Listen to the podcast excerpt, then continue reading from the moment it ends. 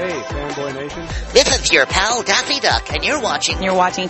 We're watching. You're watching Fanboy. Fanboy. Fanboy. Fanboy. Fanboy. A fanboy, etc. Fanboy Nation. God, I assume Tom. You might not know her face, but you know her work as the director of Supergirl, Nancy Drew, Riverdale, and so much more. Today we're talking about her new movie. All joking aside, Shannon Kohli, how are you? I'm doing great. Thanks so much for having me. Oh, it's a, it's a pleasure to have you. The the movie is fantastic. It kind of feels a little bit like the old Tom Hanks, Sally Fields punchline meets a little bit of a Million Dollar Baby. Um, Oh. you know, it, it just has that tie-in. You know, you have you have the gruff old coach that reluctantly uh, mentors a young up and comer. So that that's the uh, Million Dollar Baby part, and then just the comics going back and forth. Um, Charlene's character has some amazing lines in there. I will give the one spoiler line that I, I did really enjoy was the uh, the giving blood line where she's like, "Oh, I'm the only one. Good, keep it for yourself." And I'm paraphrasing so I don't ruin uh, James's joke. Well, thank you. Um, tell me about the process. You know, this movie isn't something we always come across. I mean, I know that we, uh, you know, there's been a lot of movies about comics and stand-up comedy and they usually become dramas, but this is a dramedy that's a lot more fun than some of the other ones. Um, when you got James's script and turned it into what it is, you know, how did the, the process go from, uh, re- receiving the, the written page to putting it, uh, on digital? I was going to say, uh, you know, film, but that doesn't exist anymore. Um, so first, John Ornoy, our producer, he optioned the script from Inktip. So that's how he connected with James Pickering in the UK. And the script was originally written for a male lead and it was set in the UK. And so John immediately started working with um, James to adapt it to North American um, setting and a female lead. And so from there, you know, when I read the script, I fell in love with the characters, Charlene and Bob. Um, but there was still a lot of work to do. You know, it's very difficult reading, writing comedy, you know, stand up for other people. So once we got our cast in, they were very helpful in, you know, brainstorming what their character would say and what would work. So the script was always um, evolving. So from what it was to what we ended up filming and then again in the editing room. So it was always changing. it felt very real, especially Bob's character, because I've talked to a lot of stand-up comics, and I have taken a stand-up comedy class, and every point that's touched upon, the reality of it, how it has to be personal to you, you know, everyone's doing this shticky, you know, writing the same type of style, so you have to break out of that. Like you hit every point on the head to the point that uh, James and yourself have made a definitive guidebook in a narrative on how stand-up comedy is created. Yeah, we were fortunate. Um, Richard Lett, who plays Dennis, Bob's best friend who owns uh, the comedy club, he is a professional um, stand-up com- comedian, and he's done it for so long. So he's a great comic, and he helped us really delve into that world and sort of the good, the bad, and the ugly of that world, and learn so much about, um, you know, the physicality of it, you know, the rewriting of jokes, the, you know, testing out your audience. And so we learned, we learned from him and we put all of that to, into the script. And he was so helpful to both Brian Markinson, who played Bob, and to Raylene Harewood, who played Charlene. So he was always available for any questions. He actually looks like my priest. So when I saw him on camera with the earring, I was in, I was rolling because I was like, wow, that looks like Father Wayne, you know, only taller and just as mean, but no, I'm kidding. Father Wayne's not that mean. so the funny thing with um, Richard is that he has completely changed his life, but he used to be Bob and he came in to audition for Bob. And he now, you know, since he's cleaned up his life, he plays Santa Claus, you know, around the holidays. And I said, you know, I just, I can't, he's not Bob anymore. He used to be Bob, but he's not Bob anymore. And so we cast him as Dennis, Bob's best friend. And when I saw him next, he's like, you gave away my part. And I said, yeah, but you're not Bob anymore. You're, you're there to help Bob because you know what it was like being Bob. And now you can be the wise friend who, you know, can be there to support someone going through the same things that, you know, Bob is going through. So he really liked that, that he had now evolved past, you know, his, what his life used to be. Oh, for sure. And it, and the funny thing about the Santa Claus is Father Wayne's patron is St. Nicholas. So we got this whole tie-in. we, we really need to introduce Richard and my priest and see if they have like some sort of kinship. Yes. Yeah. Sure they get along. um, you know, the, the movie, it's, a, I'm trying not to give away spoilers because I enjoyed so much of it. I was like, I want to touch on this. I want to touch on this. I want to touch on this. And I can't touch on any of it. But, um, you know, it, it touches upon the life of tragedy within comedy and one, one thing that Bob mentions early on is either you want to be funny or you want to be happy. You can't be both, especially mm-hmm. in this industry. Um, was that something that Richard had said to you or was that something that James brought in the script or from your interaction with comedic actors from being on set? Mm-hmm. You know, I'm not sure where it came about. It seemed like a brainstorming session, um, you know, to get that. And you know, what I loved about it is that that is what Bob believes. You cannot be happy and funny. You have to pick one. You, you know, for him, comedy comes from pain. It comes from painful experiences. And while I love that as a lesson that Charlene can draw from, she can really, you know, delve deep and pull out those painful memories and, you know, turn them into comedy which is what makes her routine unique. Um, I think at the end she realized that you can have both, and so does he. That you can be funny and be happy. Uh, I would be remiss not to ask who is your favorite stand-up comedian. Oh, there, there are a lot. I mean, I, I really like, I like the women. I like Whitney Cummings. I like, um, oh, I'm trying to, um, Sarah Silverman. I like, yeah, but I love watching comedy. I still don't know enough about it. It was a very new world to me. Um, so still learning and looking forward to all the up and comers. I feel there's so many people who don't get that, that big massive break, um, that I'd love to see in some of the, the smaller clubs. Whitney's a good choice. Uh, my favorite would be Norm Macdonald. I, I, my friend and I saw him last year before the world fell apart and there were these two drunk hecklers that were there to the point that Norm started, restarted the entire act from the beginning four times till they caught on that he wasn't going to move on until they shut up. But somehow he made each joke funnier the same time, the same joke funnier each time he told it. That, that's an art. That's a brilliant art to be able to rewrite like that on the spot. And yeah. And I have so much admiration because it's such, for me, it'd be the most terrifying thing in the world. And Raylene Harewood, who played Charlene, she secretly got on stage at an open mic night. Um, and it was supposedly amateur night, but it really wasn't. It was very experienced, um, comics trying out their material on stage and she held her own and um, one of her friends secretly recorded it and she was fantastic and she was playing herself. She wasn't playing a character. So i have so much admiration for you know the, the what it takes to get up on stage and bare your soul. See for the next interview tell everybody that she stole all the jokes from the movie and killed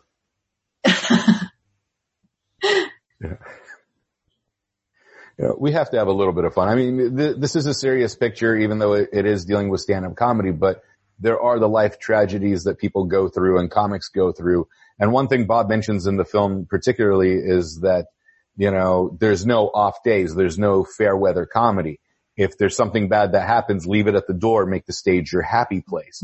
Um, you as a director, you can't have bad days, uh, you know, especially with weekly episodic television that you've directed before. Um, so where is your happy place when you have a bad day and how do you leave your bad days at the door? Um, for me, I mean, being on set is, it's a passion and I love it. And it's like, I always seem to find that adrenaline to keep going. You know, the fair weather line was actually one that I suggested because I grew up riding horses and we always used to say we don't like fair weather riders. Like a horse needs to be taken care of every single day, whether, you know, it's, it's good weather or not. And so, you know, I, that's why I admire actors so much. You know, being able to get on set whether you feel okay or not is really difficult. As a director, because I'm behind camera, I find it's easier. I don't have to bare my soul as much. Um, always find into killing and I find problems. So if you go in with that mindset, no matter what happens in the day, whether you lose location or crew, you're able to, you're able to find a solution and keep going. So. Uh, one thing I've noticed about your past work is that you work with very empowered female characters. And I, and in all honesty, I get so tired of talking about the empowered female character because if it's her name on the show, Nancy Drew, Supergirl, you know, it's, it's in the title. You already know that they're the strong empowered women. But what I like what you do is that you don't make mm-hmm. them posture to prove I'm a strong independent woman. Well, we figured it out because you're the star of the show you're in 90% of the episode. You know, uh, Charlene is in 90% of the, 95% of the movie. So we already know this and I want to thank you for not having those posturing moments that are really unnecessary. Oh, thank you. And I find with female characters, it's, you know, showing all of their, all of them, you know, whether they're, you know, strong one day or not feeling as strong the next day. It's, it's about having these these characters that have depth and are genuine and speak their truth. You know, uh, maybe you could answer this better than some of the people I've asked this in the past. Um, but in the Western world, we tend to infantile our, our grown women and sexualize our children. Like one part of the movie is uh, the telling women to smile part all the time, uh, which I know gets annoying quite a bit. Um, it was probably a compliment 40, 50 years ago, 60 years ago. Now it's, you know, it has a different connotation. But when I look around the world and you look at Nigeria and then Syria and Iraq and you have 14, 15 year old, really women because they're picking up guns and defending their villages. That's not something childlike. Why do you think it is in the West we have this weird shift of, oh, she's 25, we gotta treat her like six, and then she's nine, but she looks 12, so we treat her more like she's 15. I don't understand this mentality. Yeah, it's, it's something I don't understand either that, you know, I'm, that somehow women have to pick between looks and brains and talent and they can't have it all without threatening the world. And so, you know, I really hope that, um, people's thinking is changing and I'm seeing a lot of progress in a lot of different industries like film and it hasn't come easily and I feel like women before me have been fighting so hard to make these opportunities, which I'm very grateful and fortunate to be able to get. And those opportunities were not available, you know, even 10, 20 years ago. Um, and it's, it's a mindset that I hope is really changing that as a woman, you can you can have it all and it's about finding that balance that works for you and also not trying to erase yourself to fit in and to not rock the boat or threaten anybody. And so the more, the more women say, you know, enough is enough. I'm not, I'm not a Barbie doll. I'm not going to smile because it makes somebody else's day happier.